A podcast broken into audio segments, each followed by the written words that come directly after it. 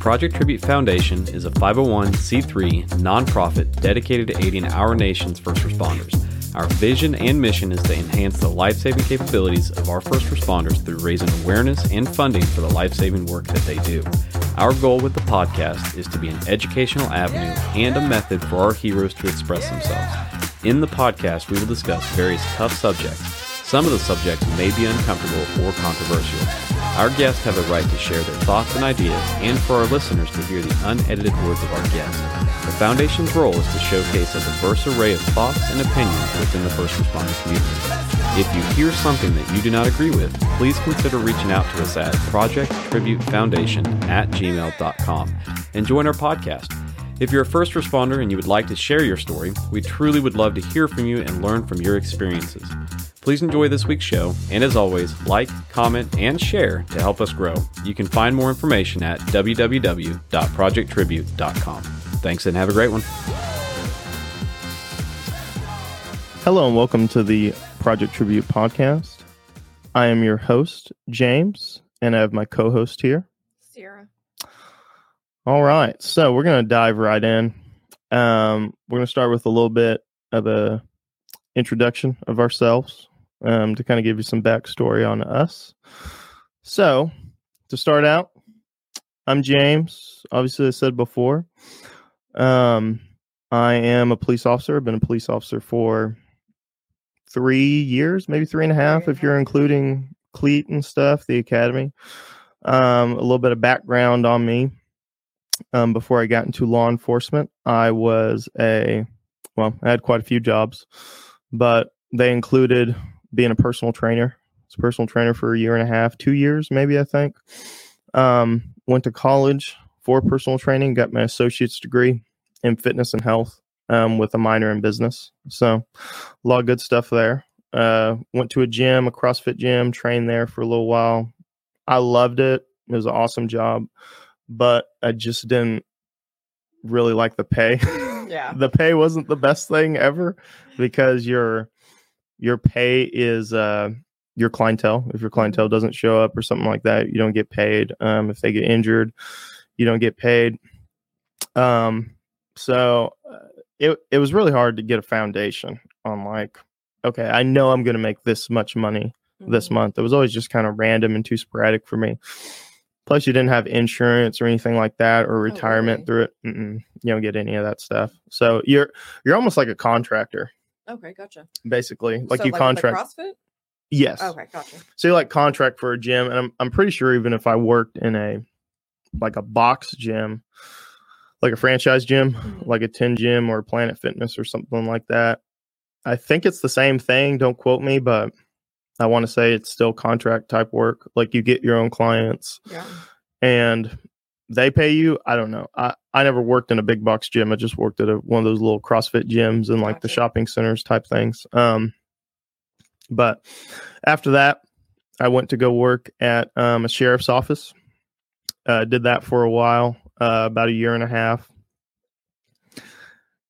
Uh, we'll we'll talk about the differences between sheriff's offices and police departments and state troopers, all that stuff at another time. But uh, I didn't care for it too much, so I left. Um, tried to get hired on at a PD municipality. Couldn't get hired on, so I took a job. So I had income still coming in at a call center. Did that for literally exactly a year, and then I finally got hired with the agency that I'm with right now. Um, and Sierra's on that same agency with me as well, uh, Bartlesville Police Department. So, Sierra, do you want to give a little bit of a introduction on you? So I obviously have had numerous jobs as well. I started law enforcement when I was 22 years old. Uh, prior from law enforcement, I did management in uh, restaurant, management in hotel. Obviously, I started from the bottom. The restaurant kind of had a foot in. My parents knew the owner, so he kind of started teaching me management at a very young age, Mhm. etc. Um, but then I went to college at Brown Mackie College for two years to get my associates in criminal justice. And then I started at Mounds, little small department. That's right. I always Correct. forget that you started at a small department. reserve, so Mhm. That means you weren't paid, right? correct. So I was a reserve for just a little bit. Um, realized that that wasn't for me. I wanted something bigger and better. Do you, So I- I do you want to go into what like what it means to be a reserve for those that don't know what a reserve police officer is? So I- think that's different for like every department in every county, depending on how big it is and stuff like that. Because so I started out in Mounds, which is in Creek County, and we were itty bitty. So there was one full time officer or chief. So one time, one full time chief, and then the rest of the officers were were reserves. Mhm. So Meaning that n- the only paid person was the chief, right? And because it was such a small department, he probably made like what ten dollars an hour.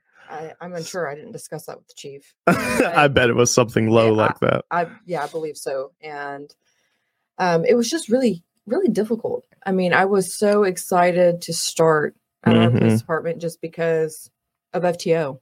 Mm-hmm. Like, I don't have to be a Google cop, quote Yeah. unquote. Yep. Um, it was super exciting, uh, which I wasn't very fond of our FTO, which we Yeah. all know that now. Did you even have an. FTO program, or was it just kind of like a here's your badge and gun, go go do cop stuff? Yeah, I mean, I'll always be transparent. It was uh, more of a here's your badge and get it done. Yeah.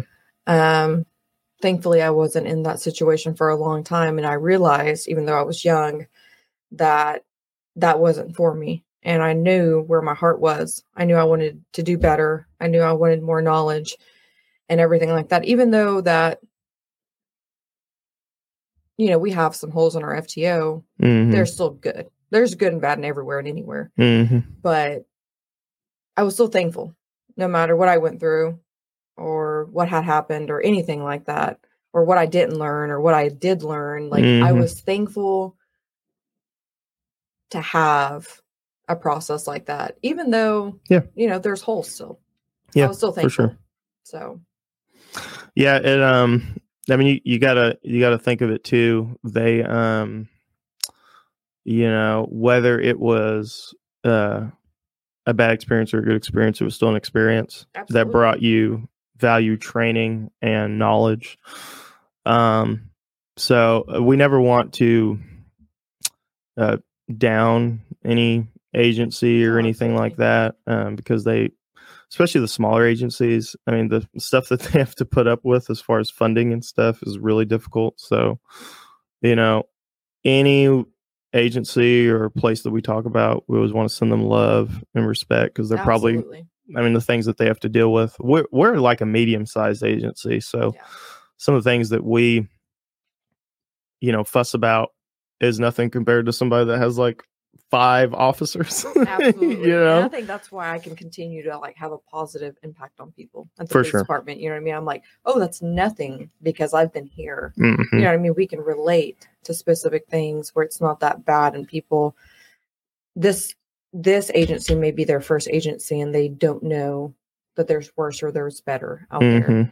Yep. So I'm always grateful. Yeah. I mean, we're not perfect, but I'm grateful for what we have. Oh yeah, for sure. What um what got you into looking at our agency that we work for? Um, so it reminded me a lot of my hometown, Mhm. and I was young, obviously. Yeah. Um, so I didn't want to have my foot in the door. Yeah. And I looked around, and Bartlesville was a lot like Sapulpa. Yeah. So I was like, I want a challenge. I don't know anybody there. I don't have a foot in the door. It's all going to be on me. And we all know you have to apply for a law enforcement job more than once. I- I- yeah. I got my job on the first try, and that was all on me. Mhm. I didn't have help from so and so lieutenant, so and so sergeant. I did all this by myself. And Yeah. I'm very proud of that. So that's why I looked into Bartlesville. Heck yeah, man. What about you? Well, you know, I was like I said when I when I went through that period where I was looking for a place to work, Mhm. um, I knew that I wanted to do law enforcement. Also, know, knew that I wanted to do a municipality because in so it's really interesting. In some states, um, in some states, one agency uh, is more, for lack of a better word, popular than the other one. Um, so, like for example, in our state, Oklahoma, if you want better pay, better equipment, and a better retirement, Um, just as just as purely a numbers game, right? If you want all that stuff, you're probably going to want to go work at a PD, a municipality. Um, in other states, so like for example, California, just from I've never lived in California, but just from what I've looked at and read, and people I've talked to, working at a sheriff's office is pretty cool in California. Um, they have good funding, good equipment, good retirement. Obviously, that depends on the particular agency, but at a broad in a broad view, it's a pretty good idea to work for a sheriff's office there. Um, so every state is different, but in Oklahoma specifically, uh, everybody was like, "You want to join a PD? You know, go work at a PD. You'll get into the um, Oklahoma Police Pension, which is really good. It's better than purely numbers game. It's better than the um, Sheriff's Office Association's retirement, uh, which is like a rule of 90, Mhm. right? Now they just recently got a better retirement system, but That's for the new people that's joined. I Exactly. mean, People uh, didn't from- get- From my understanding, it's it's the people that they haven't been grandfathered in yet. So yeah, there was no grandfathering in, um, unfortunately. But it's to my knowledge, it's still not as good as the Oklahoma police pension. So that's the better retirement to do. So I knew I wanted to be a patrol officer at a municipality. Mhm. So I mean, really, I just kind of got on the website and looked at what places were hiring. Yeah. And I sent one to Bartlesville, and the process was like only three weeks long. Like I just, they were needing people so bad. I still went through the whole processes, you know, just like anybody else. But if I passed one segment, they just immediately moved me on to the next. There wasn't like a, you know, some agencies, uh, it's like a month wait to get to the next step. It's like a six month application process. But um, our agency was needing people so bad, they just kind of moved me along Mhm. uh, since I passed everything and I was hired. So like, thank God, finally. right, right. I, I thought the same thing. Now it was an hour drive for me for a while, so I was like, screw that. So I moved here, so I didn't have to make that commute, and now I'm like down the street from the PD basically. But right. it's nice, man. I, re- I really enjoy it. Um, community is a big aspect too. Um, like as far as where you're living, does your community support the police? Do they dislike the police? Luckily here, I'd say they support us pretty well. Absolutely. Um, I have more people who come up to me and say, "Thank you for what you do. Um, we appreciate you." Things like that more than anything else. So it's definitely good, you know, to be here. What do you What do you think about it here? no, I absolutely agree. I feel like that we're more fortunate than other communities. I mean, we really Oh, for I mean, sure. we we, ha- we all have the good and the bad. I mean, let's just be transparent now. But overall, we have a very, very good community. Oh, I- yeah. I couldn't be more proud. Oh yeah, definitely. Looking back, I think that because for a while there, I was looking at what what job, you know, do I want to do? Because I when I realized that personal training wasn't really the thing for me, I was like, man, I I want to do something, right? Excuse me, I want to serve in some aspect. Um, then with personal training, I was able to serve people that were having health problems, so people that were overweight, uh, people that were struggling with their bodies um, and get them to a better place. I'll never forget one one lady was having um, shoulder issues for the longest time, and I showed her one exercise, one exercise. Um, a uh, I'm not as versed as I used to be with specific exercises, but basically, when you're doing a chest fly, the exact opposite motion where you're going in the opposite direction to work your back.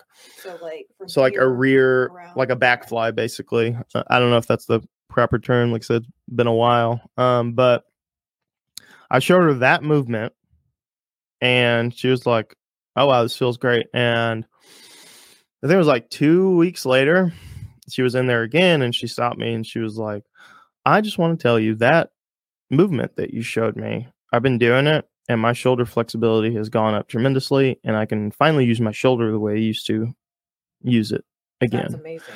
and also, you know, a moment like that, you're like, holy crap, like that is just so cool Yeah. that I was able to help somebody in that way. Um, yeah, it was something as simple as showing her a movement that she had just never seen before or heard about or knew how to do.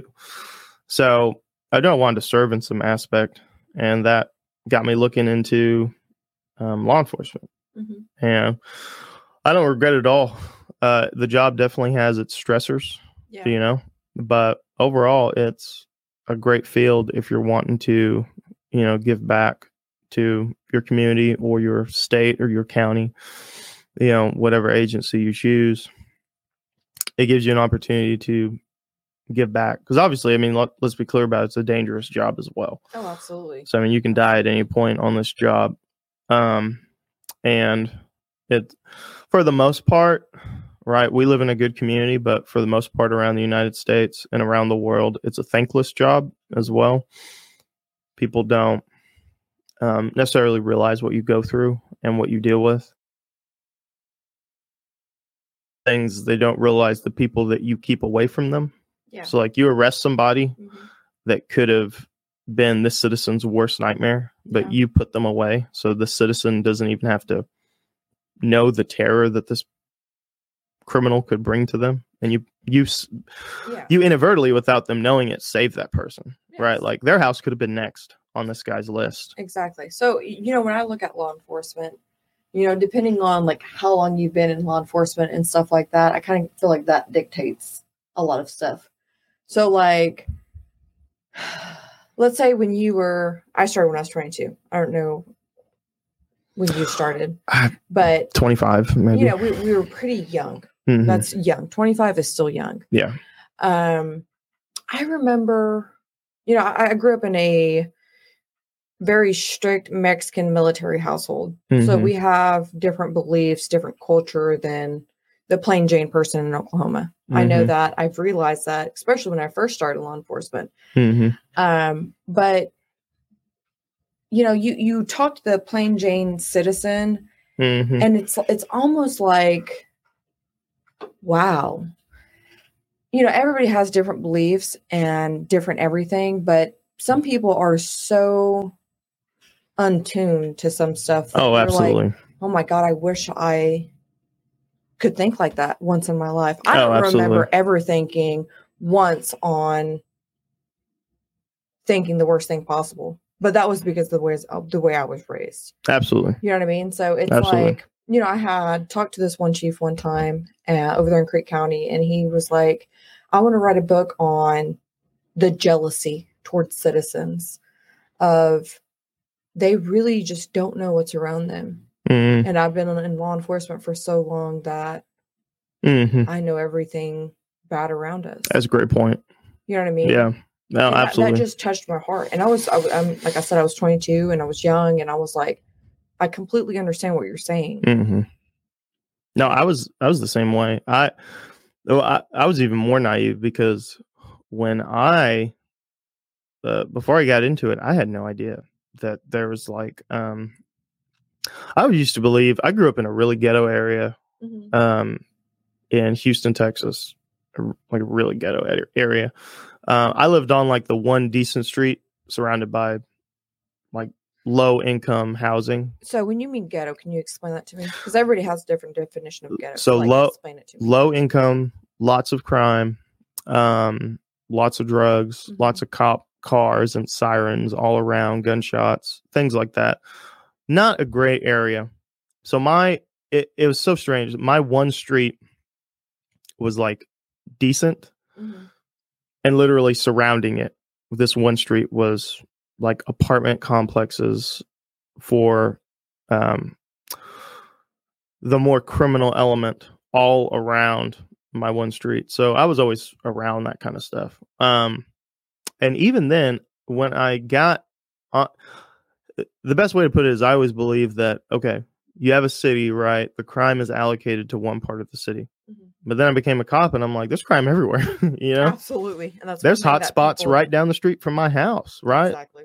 You don't realize that. You think you're in a Mhm. certain neighborhood, you're safe. No, your next door neighbor could be doing some crazy stuff and get arrested. And as officers, we we realize that, right? Like Yeah. the the, the poor community, they're not going to commit crime usually in their own community. They're Yep. going to go to the richer part because Oh yeah, they they are jealous they have uh a thought process on it they think they're better than them there's always something human about why people commit the crime. Oh, for sure. You know what I mean? So it's sure. it's crazy once you get into the career what you see. For sure. I, I completely agree. Um, great point to end the, the section off on. Um, I want to thank everybody for listening. Uh, once again, this is Project Tribute Podcast. I'm your host, James, and I have my co host here. And we are signing off. Thank you for listening.